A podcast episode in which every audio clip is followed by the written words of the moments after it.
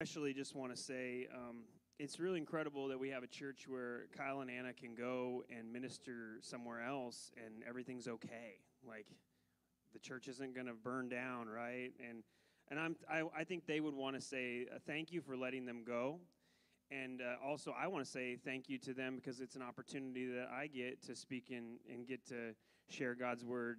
Otherwise, I wouldn't be able to. Um, I, I teach the kids every week, and I enjoy that tremendously, but this is a special opportunity. Um, so, we are actually going through a series um, that is The Church Is. So, we're, we're teaching about the church. And um, the one I'm doing today is The Church is Unified. And when I was asked to do this, I was kind of nervous about it. Um, is this really a good topic for me to talk about? Um, and and some people you might understand why, but I really wrestled all week long. It wasn't 10:30 last night. I had to rewrite the entire thing because there was just too much of me in it, and not enough of uh, of just what God wants to say. And I don't want to get it blurred. I want to get what God has to say and kind of get my personal feelings out. And and I say that to say this: pastors struggle and they doubt and they're not sure. And they read the Bible and they're not always sure, just like you, have doubts and struggles. And if you don't think we do, we do. So let me just let me just tell you, I'm the same as you, and so I want to preach what God wants to say, but that doesn't mean I'm still trying to keep up with this. I'm trying to, I, I, could just sit down and let somebody else preach everything I'm going to preach, and it would be just as good. Because I'm trying to stick to what God's saying and not just my own opinions and, and the things that I'm struggling with right now.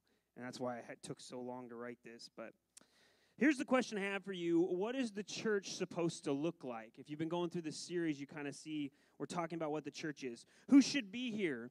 And uh, what do you have to believe to be in the church, right? Or be a part of the church? These are kind of questions that we have about the church. And I want to read one of my favorite verses in the Bible. I have two favorites, but this is one of my favorites. And as I'm getting older, I'm struggling to be a favorite a little bit more than I did when I first got saved. But I want to read to you, and I want to set the scene. It's in John 17, so if you brought a Bible, you can open up your Bibles. I think it's going to be up on the screen too to follow along. But I want to set the scene first. This is this is Jesus talking here. And he's not just talking, he's praying. And there's one place where Jesus is about to die on the cross. He is about to be murdered um, for what he believes in what he, he's going to die. And on his way to his death, he takes time to pray for himself. He takes time to pray for his disciples, and then he prays for anybody who would believe because of the disciples that he shared this with. And first of all, I think it's profound that he prays for himself. And he does it out loud. And I think, like, he wasn't trying to do the hypocrite thing, obviously, because Jesus is perfect. He was just trying to tell the disciples, hey, I want you to know what's going on in my head because they weren't even sure if he was going to, they didn't even know if he was going to die. Like they, they still didn't understand those things, but he wanted to share, and so they wrote it down later on because they're like, oh, I remember Jesus prayed for himself, and then he prayed for us, and then he prayed for the believers. And this is why it's special to me. This verse, if you believe in the message of the Bible, if you've sat in this chair and you believe in the message of the Bible, Jesus is praying for you personally. It's the only place where we see Jesus specifically praying for us personally. And so it always was something that I wanted to be like, what? You know, that's that's important to me. And so I'm going to read it, and this is what Jesus says. He says, I do not pray only for them. Now remember, he was just praying for the disciples. So I don't only pray for the disciples, I pray also for everyone who will believe in me because of their message. That's the Bible. That's the Bible, the New Testament Bible. That's you if you believe in that message about Jesus dying on a cross for your sins. Father, I pray they will be one just as you are in me and I am in you I want them to also be in us. Then the world will believe that you have sent me. And so he we're talking about unity today. That's what we're talking about. And Jesus is basically saying people will believe in me if there's unity in the church. That's what he's saying. He's saying people won't believe in me if there's not unity in the church. I want you to take that that's a very serious thing for Jesus to say. Okay, and then he goes on to say, um, I have given them the glory you gave me I did this so they would be one, just as we are one. Now, he's praying to the Father, Father God, Jesus, right? The Holy Spirit is in his ministry. So he's praying to the Father, which is weird, right? I know it doesn't make complete sense because it's the Trinity. It's, a myster- it's mysterious. I will be in them just as you are in me. Okay, I will be in them just as you are in me. He's saying, I'm going to be in the followers that are going to believe. I'm going to be in them the way that you're in me. That's some serious oneness. That's some serious unity that Jesus is asking for us as a church. This is so that they may be brought together perfectly as one. Then the world will know that you sent me. It will also show the world that you have loved those you gave me. I didn't I don't want to shy away from that. He, he loves us. We're not serving a God that's just, He loves us. That you have lo- loved those you gave me just as you have loved me. He loves us the way that God loves His own Son. So people will believe uh, in Jesus based on unity. This is a big deal. This is a big thing. This is not something that you get to just go, eh, yeah, whatever. You don't have to be unified, right? It doesn't matter if the church is in unity. It's a big deal. And Jesus goes to a, a, a pretty interesting place here. He, and, and here's the question I have Is it actually possible to have that kind of unity in a church? And and I've been in church a long time and I struggle. Now, I, I struggle that that's actually a possibility. I've been in church for uh, over a decade, and I will tell you there are a lot of different denominations, you know, that do not agree on a lot of different things. And even in the church, when you're in a church, just a personal church, I've seen a lot of disunity. I've seen unity. I've seen places where people are doing what God says too, but I've seen a lot of disunity. And I wonder if it's possible. It's a possibility. I, I just want to set, put this possibility out there. Maybe there are empty chairs because of disunity in the church. Maybe America's not having a lot of people because we have disunity in our church. It's possible. I mean, somebody be like, no, that's not true. But Jesus is saying if there's unity, people will believe. And if there's not, people won't. There's a reality there. Um, the question I have is why would Jesus pray for this if it wasn't possible? Like, in my mind, it's impossible. Okay? In my mind, it's impossible. Maybe to you, it's not. You don't have to think the same way I do, but I've struggled to believe that it's really possible to have the kind of unity he's praying for.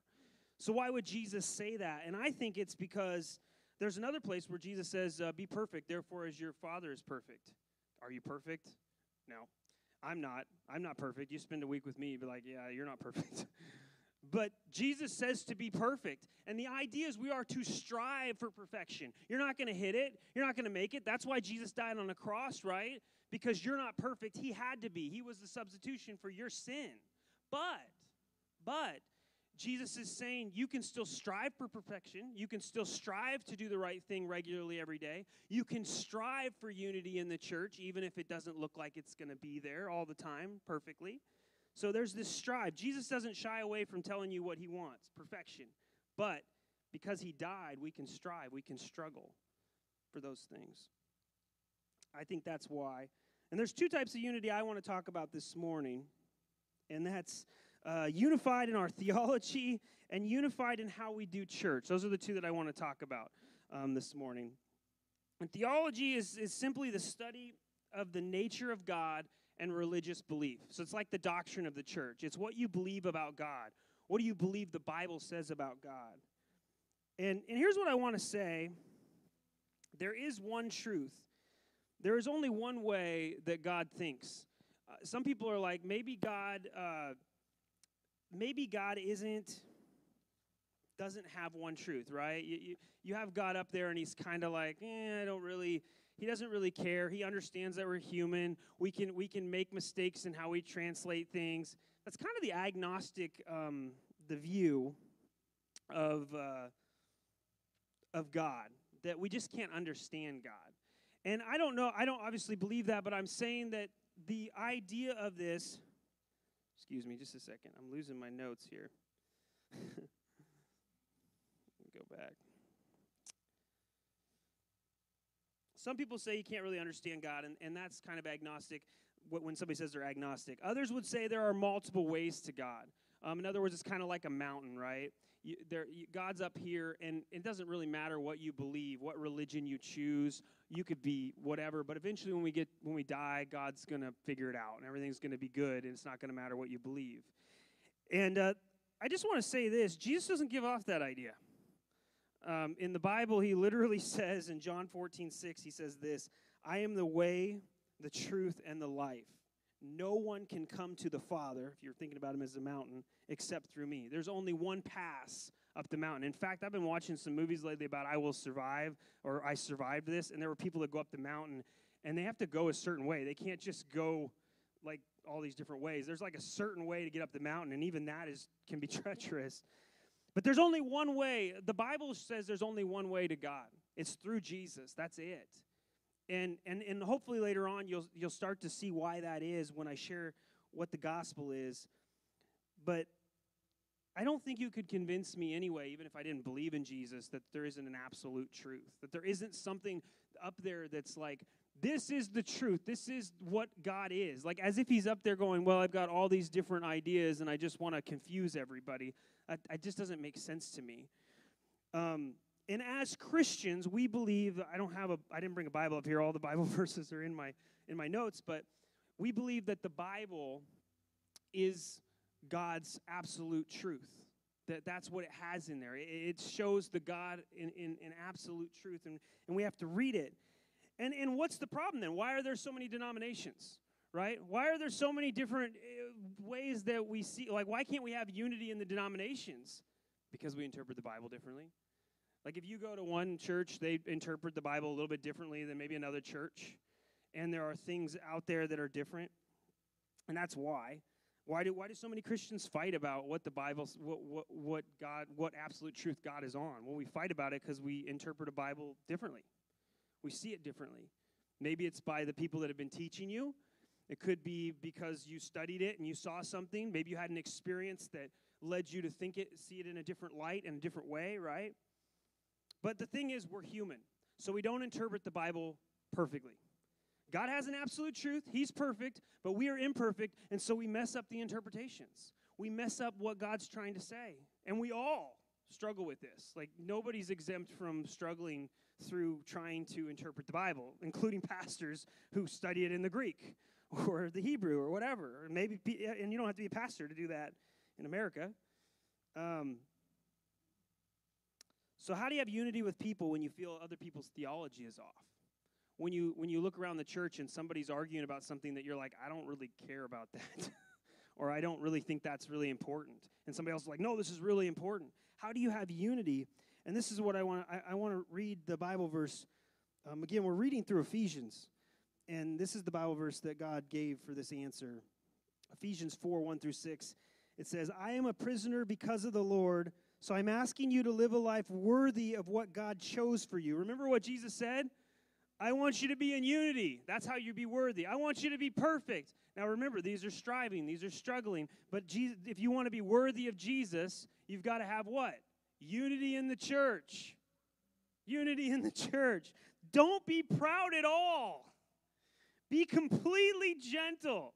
These are going to sting a little bit, guys. Be patient. Put up with one another in love.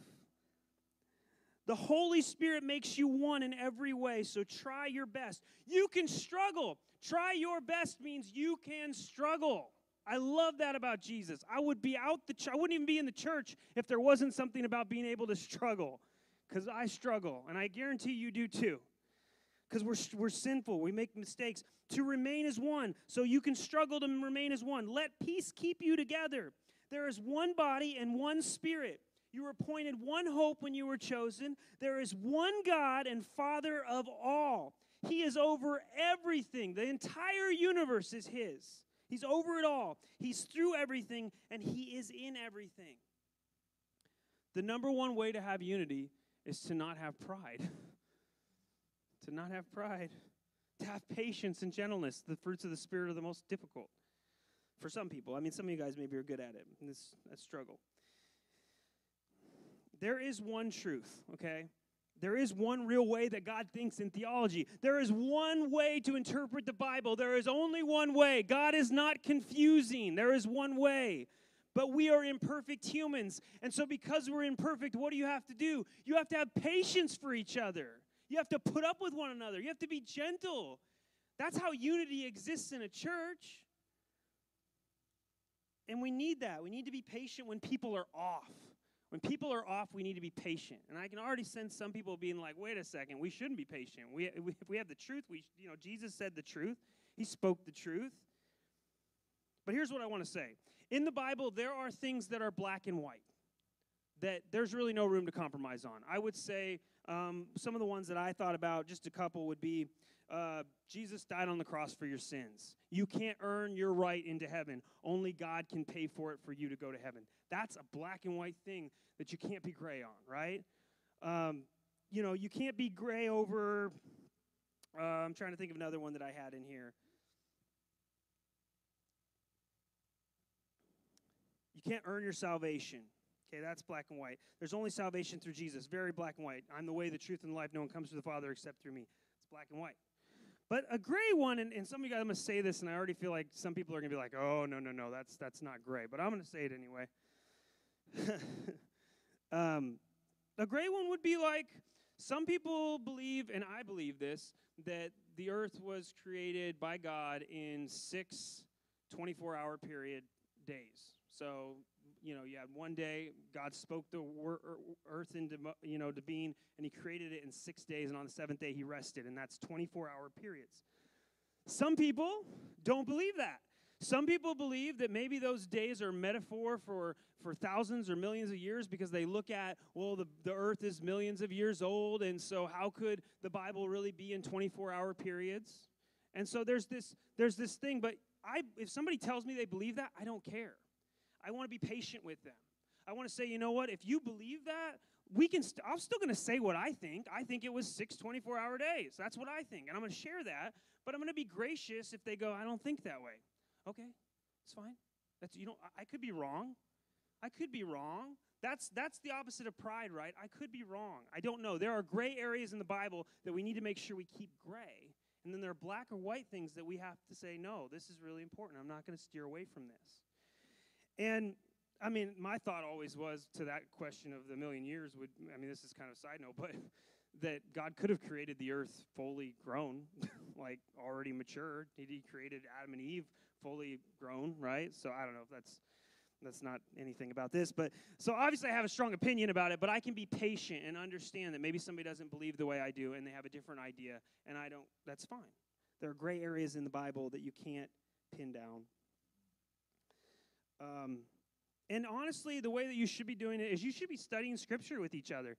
Uh, one of the ways to have unity is to study the Bible together. Do you study the Bible with anybody? Not just by yourself. Do you study the Bible with other people in the church?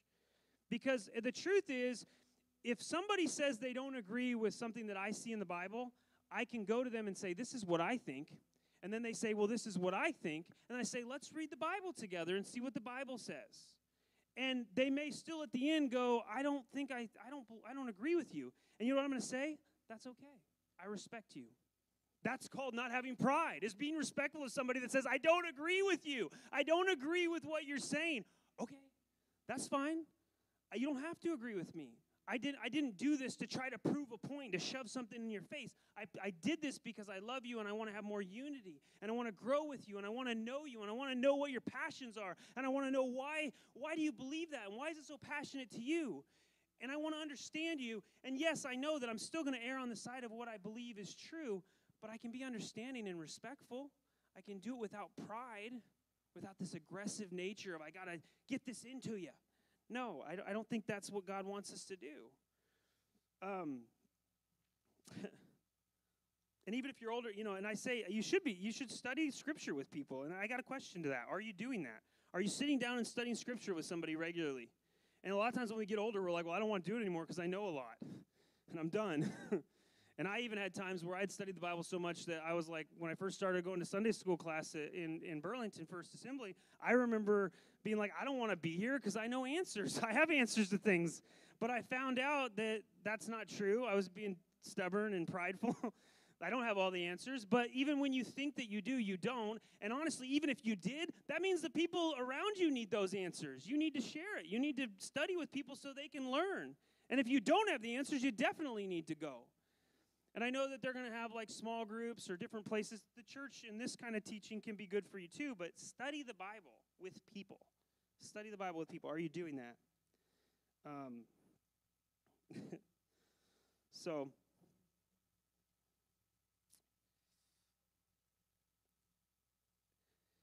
Another unity that I've had found to be in the church a, a really big struggle is how do we do church? Um, I want red carpet. I want green carpet. I want pews. Well, I want chairs. I want a bus ministry. I don't want a bus ministry. I want to spend our money on giving to the homeless. I don't want to do that. I want to give my money to the overseas to the poor. Um, I'd like to give all that money to that. Uh, I want country music on the worship team. I want rock. I want screamo. I don't know if you can do that, but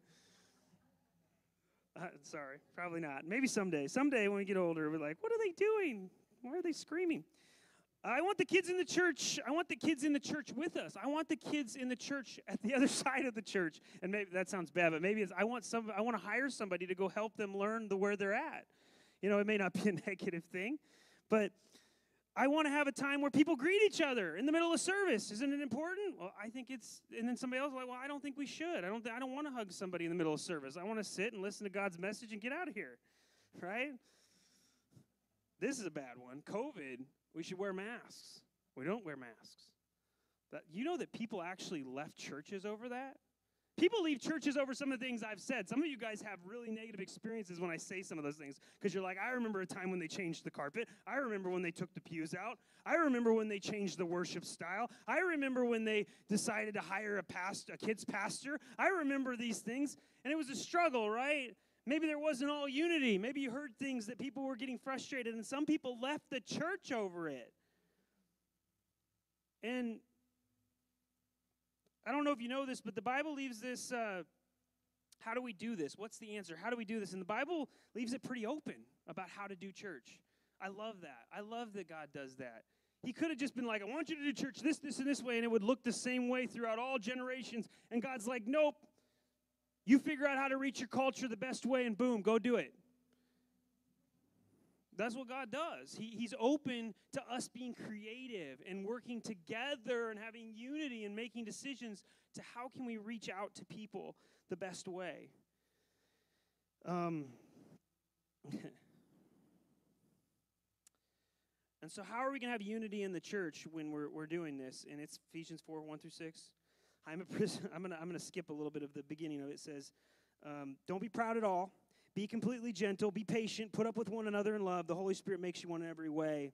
For starters, the Holy Spirit makes you one in every way. So if you're going to know how to do church, you got to be listening to the Holy Spirit. The thing about Christianity is it is a religion, right, where we actually have the Holy Spirit living inside of our hearts that's speaking to us. That's dangerous.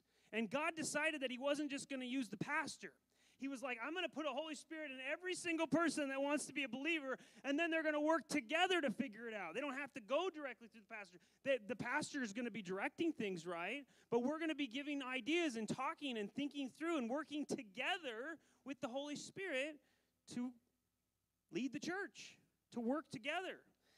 And so he says, Don't be proud. If this is going to work, if it's really going to work, that all of us are going to work together to make the church a better place, it's not going to work if you have pride. It's not going to work if you're not gentle. It's not going to work if you don't have patience. You're going to give up. You're going to walk out. You're going to say, I'm done. Forget this. And I struggle to be patient, so I understand. It's a struggle. But you have to have patience for each other. You can't just walk away when you don't get your way. and I get annoyed too. I mean, literally, it, this week I was annoyed about something in this church, in our church. I don't know if I should say this, but it's true. And I remember being annoyed about something. Yeah, you're not supposed to say things like that, right? But I'm just being honest. There was something I was annoyed about. And I told my wife about it. And she said, and I said, well, if, they, if this is the way it's going to be, I'm just not going to do this. And I mean, I wasn't saying I was going to quit, but I'm just like, I'm not going to do this. And uh, my wife was like, "You sound like the kid that just lost, is losing the game, and is just gonna just gonna quit because because you didn't get your way." so I had to pray for like the next three days, and God had to convince me, like, no, you, you, are preaching this. You need to be patient. You need to be okay with things that you don't agree with sometimes. And and it makes me think about this too. Sometimes it's like, have you ever played Monopoly with your brothers? I don't know if anybody, somebody has a story like this, where one of your brothers and sisters got so mad that it, they were losing. Instead of just saying, I quit, they go, well, bam. I don't, I don't not only quit, you quit too. it's that bad. And now I say that as a joke, but the truth is, when we're in church, if you leave a church and all you're doing is talking bad about it everywhere you go and doing all kinds of horrible, like saying bad things about everything and really doing a lot of drama, you're like the kid that said, I quit and I want to ruin what you guys have too. And that's not a, that's not a good idea. If you're, you know, I am going to say there is a time to leave a church, but you got to do it the right way if you're leaving a church. And I, you know, again, things that you're not supposed to say when you're preaching, right? But I'm going to say it anyway. so I want to say that if, if you're considering leaving a church, there is time to leave a church, but when is that time? First thing is, you ask the Holy Spirit, Am I supposed to leave this church, God? And God will tell you. And if God says yes or God says no, you follow that because the Holy Spirit will speak to you. And number two, if you're going to leave a church, maybe it's because you can't submit to the leadership. That happens. Where you're like, I just, I can't submit to what you're telling me to do. And, and hopefully it's something about integrity, not about a style or something, but it can be style. But here's the thing I want to tell you talk to the pastor, talk to the leadership, tell them why you're leaving. Because even if you're not going to stay no matter what, they need to know that. And sometimes what happens is churches we just go, I'm leaving, goodbye, have a nice day. That what? That's not the way to do it. I don't believe that God would ask us to do that way. If the very least we would write a letter and we'd say, hey, this is why I'm leaving. You could help them. You could help them change. So, I mean, I'm not saying, I hope nobody's thinking about leaving, but just if you are, if you're in that position, maybe you're, hopefully you're not thinking about leaving this church, but maybe you came here today and you're thinking about leaving the church. Think about those two things. If we're going to have unity in the church, we're going to have to build our muscles of patience and gentleness. Going to have to work out your muscles of patience and gentleness. And that is terrible. I mean, I'm sorry, for, it's terrible for people that struggle with patience. It's good. It's good. I love how Paul says to put up with one another in love. Put up with. Put up with one another in love. That I, Paul, thank you for writing that. Thank you if you're in heaven and you can hear me. Thank you for writing that. You put up with because there are so many times in the church that you feel that way, right? I got to put up with not necessarily the person, but I got to put up with the decision they made. I got to put up with this situation. Patience. That's why it says put up with. Patience. Gentleness. Speak your mind. Share things. I mean, actually, I would say it this way pray about it first. Sometimes we don't have good ideas. We say an idea and it's not good. We need to pray about it first. And then we still feel like God's saying, I want you to tell the leadership this. Then you go forward and you say, hey, this is what I think. And if it causes a confrontation is not a bad thing, it's a good thing. It's a good thing. It gets you moving forward. there are things not to put up with. I don't want to come off with this idea that that every time unity is important to God. Obviously, we have established that. But it says that there were Pharisees. That one of the things we shouldn't put up with is Pharisees in the church. Pharisees, and this is what I'll say: when people are so puffed up with pride, we don't put up with that. And and this is what I'm going to say. Literally in Matthew 23, I don't have the verses up there, but you can study them yourself. Jesus yells at the Pharisees. He calls them brood of vipers, whitewashed tombs. He calls them names. He's so frustrated. And the Pharisees, they wanted to kill and destroy Jesus' ministry. And so I will say this if you go to this church and you want to destroy the pastors or the leadership of the church you're in, just leave. Go somewhere else. Because that's what Jesus would say. He's not into this Pharisaical attitude of, I don't care about unity, I'm going to destroy stuff. Jesus would tell you, go, goodbye, get out of my church. And you're like, well, that's really harsh. No, that's what he said to the Pharisees. He yelled at them. He yelled at him. And there was another time where the disciples, because this is what I think some of you guys are probably saying in your mind. Eh, I don't know if Jesus would do that. The disciples said that to Jesus. After he made it, he was doing something, and, and the disciple, it was, uh, um, it, it should be in your notes, but another place where Jesus was, they were like, You know, you offended the Pharisees. And you know what Jesus said in, in a nutshell? I don't care. That's what he said. He said, They're going to go do their own thing, and I don't care. I've got a mission, I've got a plan, and I'm going in this direction. And if they don't want to be a part of it, I'm done. So we think that Jesus wouldn't say something like that because the disciples felt that way too. But Jesus is like, no. So if you're trying to kill the leadership here, not that anybody is, but if you were, leave. that was terrible. I don't think anybody's doing that, so, but I just want you to know that is true. Um, unity, what I'm trying to say more than anything is unity is not always possible. It's not always possible. There are times where unity is not possible and you have to leave a church. There are times when you have to confront a Pharisaical attitude in the church. There are times where unity just isn't possible, and I don't think Jesus is up there going, why don't you, do you, Jesus knows. Jesus is smart enough about his church that he knows there are times where some people just aren't going to come around. It's not going to work, and unity is not a possibility for that person. Sometimes it's a straightforward, get behind me, Satan words that need to be used, okay? Sometimes it is that. Um, but the main thing is when people in this church, there are people, and I, I know this because I've met a lot of you guys, you're trying your hardest to follow Jesus. And you love God, and you're trying not to be prideful, and you're trying to be patient, and you're trying to be gentle. And I can guarantee that God is not saying leave. God is saying, listen, have some patience. Operate in this. Take some time. I can think of things that I don't like about the church that I wish were different already. And I've only been here for a little bit of time, right? But it's okay. Like I can have patience, but there's there's the, the pride isn't there, right? Where I can say, "Hey, you know what? I'm going to have I mean, it's there. But maybe if God speaks to me after a couple days, I can go, "Okay, you know what? I need to let this go." Right? And that's how we should be. We should be responding to what the Holy Spirit's telling us. And I think there's a lot of people in this church that are that way. So we've established that uh, the church should be um, unified. And uh, Otherwise, the world won't believe. The people won't come. This is a huge deal. This is not like a simple message of like, no big deal, let's just move on. Good message, Shawn. No, this is like hinges on whether we see more people come to our church so we have unity. And so, are you studying scriptures with others? How can you make a plan to start? If you're writing anything down or you're thinking what God might be speaking to you, is there something right now that you can't stand about something that somebody's doing in the church and you have to operate in patience? I've got some things. So maybe God's already revealing to you, like He's trying to tell you, you need to have patience in this area. And I want to go a little bit deeper this morning with God's word because maybe you're deciding to make this church your home. Maybe you're wondering what church, you're still thinking what would church look like. And I want to read through some verses um, to give you some points of what the church is. And so we're going to read through Ephesians 2 if you have your Bible or you have your phone and you want to get it out. I think these are some of the things that God wanted to tell you today. And the first one is uh, so Ephesians 2:19. So you are no longer you are no longer outsiders and strangers. You are citizens together with God's people. You are also members of God's family.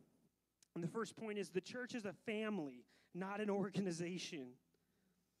People can have this love affair with organized religion. It's because relationships are messy and hard. Right? They're messy and hard. It's easier to come to church with a mindset that this is an organization because it's safer. I don't have to talk to anybody I don't have to build a relationship with somebody. I can put up my walls. But is it really safer? I mean, think, think again. What's more safe, your work or your family? Family is a place where you always belong. It's where you have deep relationships that don't break easily. And I mean, you can have that at work too, but I mean, family is really, really deep. How much time would it take for the work, your work, to get over you coming in? You give a uh, two week notice a month notice, maybe a two month notice if you're really nice. Can they replace you? Yeah. You're replaceable. In a family, you're not replaceable. If you leave here, we are crushed. So the question is if you look around this room, are these people that you could never see again in two months and you'd be okay? Then you see the church as an organization. But if you look around the room and you see people that if they left your life, you would be crushed then it's a family. There's a difference. And I know that's that can be convicting, but think about that. Maybe you need to change your mindset that this is a family and not an organization. Ephesians 2:20, we'll move on a little bit farther. You're a building, you are a building that is built on the apostles and prophets. They are the foundation. Christ Jesus himself is the most important stone in the building. So the second point is the church is not the building, you are the church. People have this mindset that this is like God's house. It's not. It's not. You are God's house. Together. Together, you're God's house. You see all those movies where like they have this moment where this person's thinking about doing something bad or good and doesn't know what to do. And so what do they do? They go to like the Catholic church and they sit in the pews or a church and then they look at this thing where Jesus is a statue of Jesus dying on the cross and they're praying and the priest comes up and then they have this moment with God I hate those moments. I hate that part of the movie. Because I want to be like, it's this idea in our culture that somehow God is here, but he's not anywhere else. He is everywhere you go. If you are the church, literally says right here, you are a building that is being built on the apostles and prophets. You are a building. This is not God's house. You are. It's crazy to think that God lives in you. I get that because I'm unholy. I make mistakes all the time. I'm imperfect. So it's more comfortable to think that God is here. So then I can do stupid things out there and come back and go, well, God understands because I do nicer things in here. That's not the way it works. God died on the cross so that he could live here in all the mess and all the disgusting things that go through my mind and my heart and the selfishness and all the things I do. That's why Jesus had to die on a cross so he could live in this place and clean it up. And when we have this mindset that this is God's house, we miss that. We miss that. This isn't God's house. You are God's house. Um, Ephesians 2 21 through 22.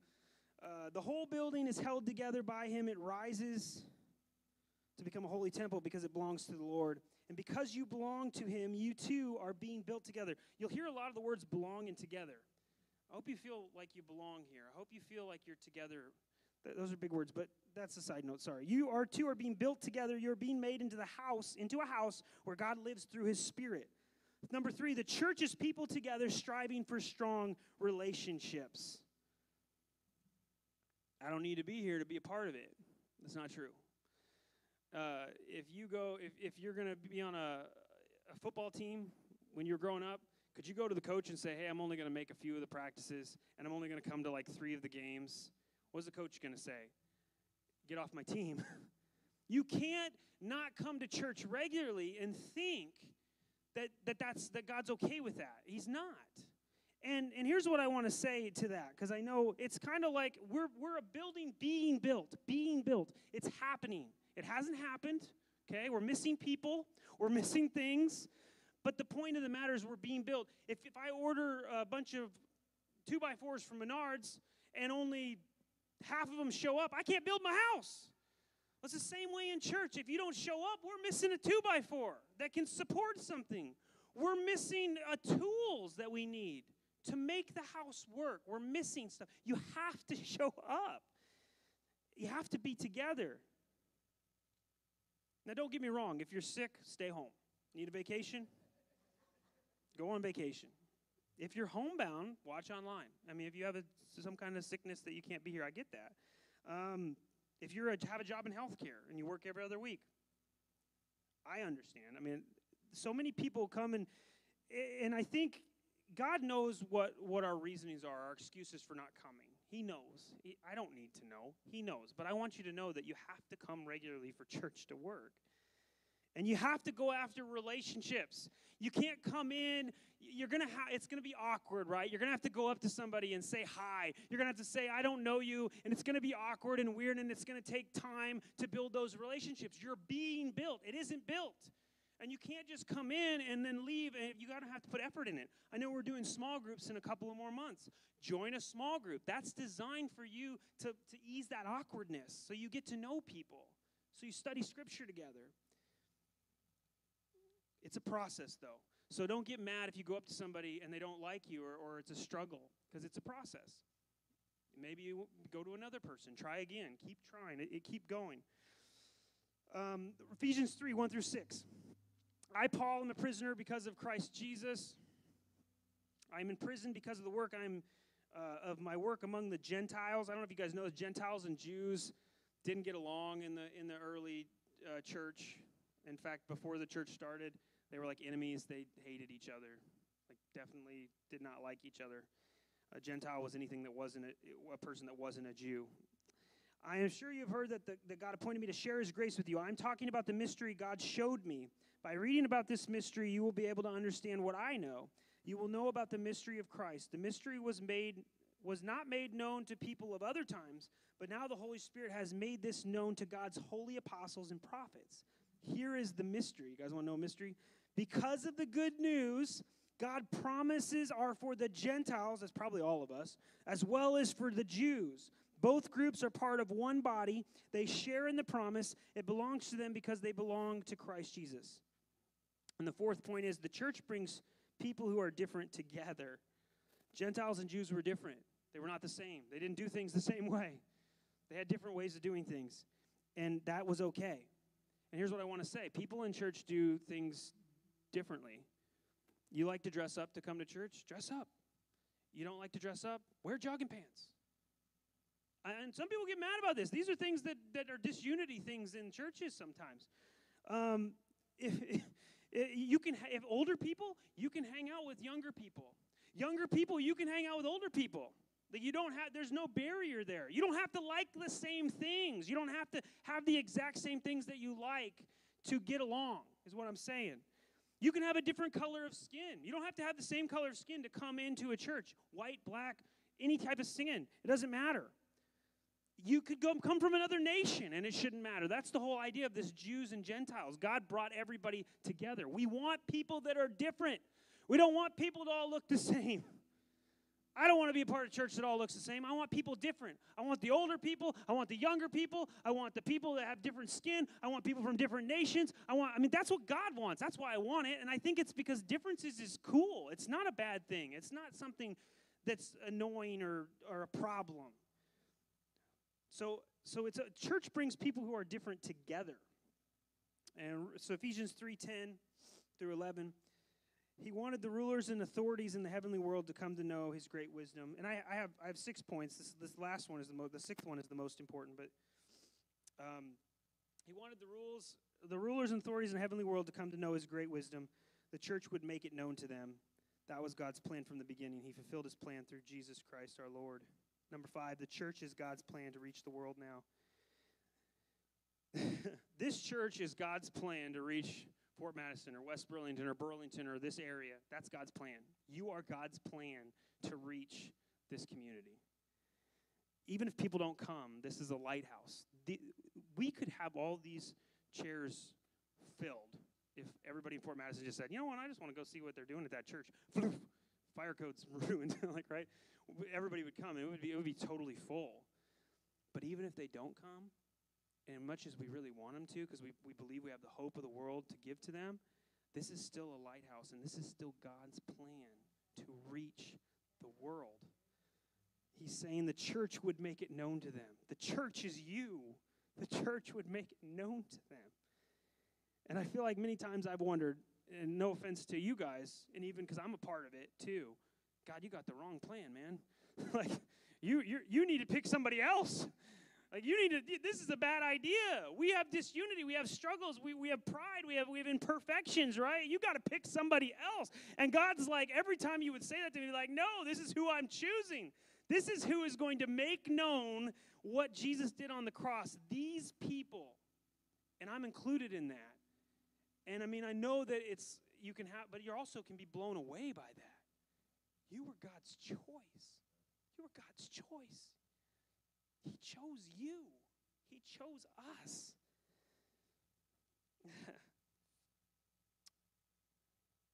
and so I want to I want to take this last point as the most important point that I'll make.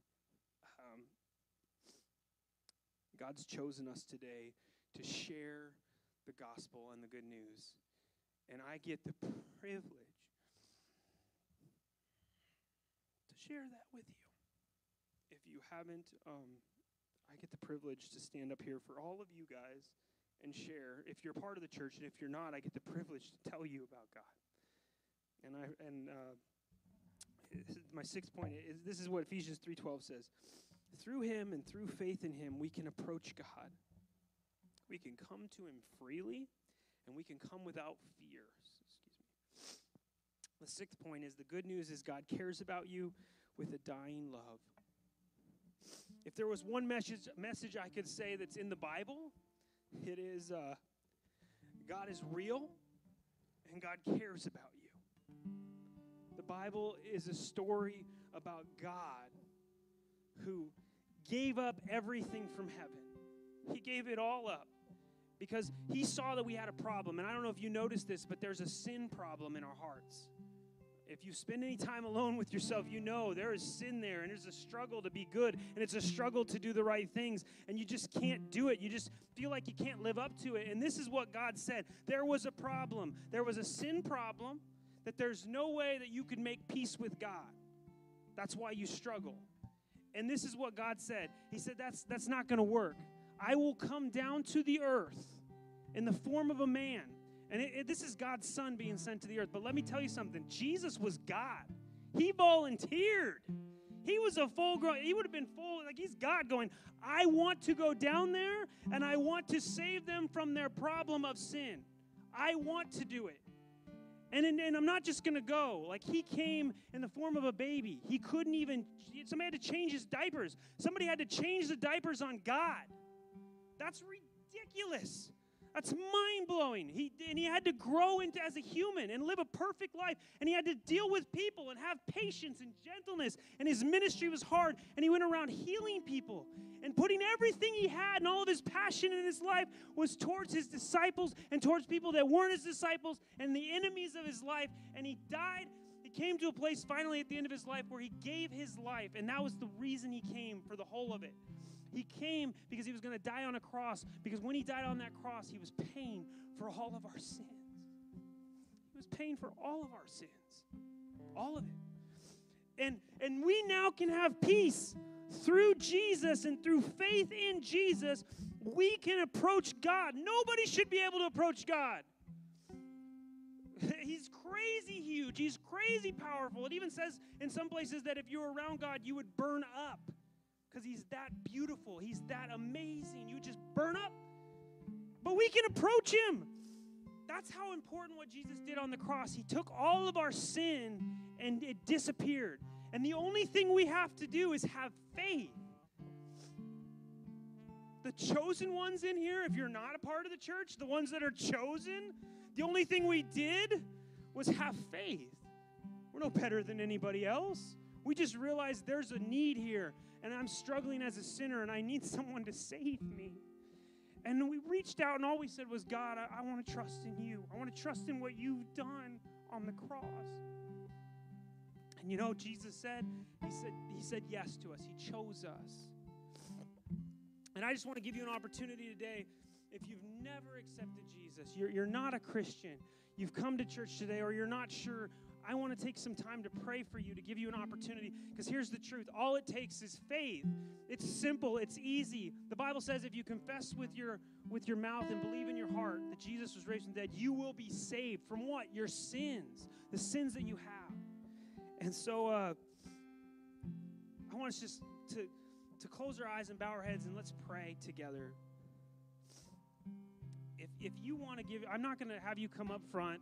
I'm not going to have you do anything crazy, um, but I want you to raise your hand. We're, we're going to do a thing where if you feel like you want to give your life to Jesus, you're at a place where you're like, you know what?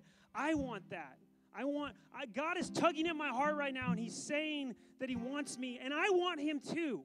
I want to be a Christian. I want to follow Jesus for the rest of my life. I want to have this faith. I want to have the Holy Spirit inside of my heart. And I just want you, in the, in the count of three, just to raise your hand and say, Yes, that's me. I want to give my life to Jesus. I'm not going to ask you to come up front. I'm just asking you to raise your hand. One, two, three. Just raise your hand if you want to give your life to Jesus, if you want to put your faith in Jesus. Praise God.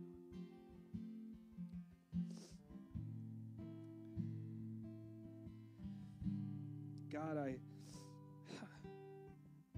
I'm blown away. And I think most of us in this room, there's a large amount of us that are blown away that you chose us and that you love us. This is you're not motivated by wanting more praise or or some kind of you're not some kind of egotistical God up there saying, "Man, I just I need more people to say I'm awesome." But everything you do is motivated by love. You are a giver and you are gracious. And I pray that today people will put their faith in you. And for us that have, I pray that we'll take seriously the church and the unity that you want us to have, that we'll have patience. And God, I pray in this moment right now that we're taking, I pray that you open our hearts to what you want to say. Christianity is a religion about hearing you and having a relationship with you. And I pray even right now, God, maybe there's somebody we need to be patient with. Maybe there's something we need to be patient with. Maybe we need to be a part of a Bible study. Maybe there's something, maybe there's people out there that say, I just don't know if I belong to God.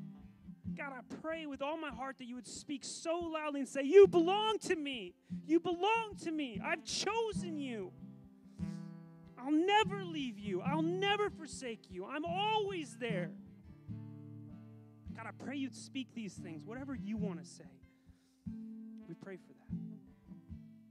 Pray for you to speak, Jesus. In your name we pray. Amen. I just want to say if, if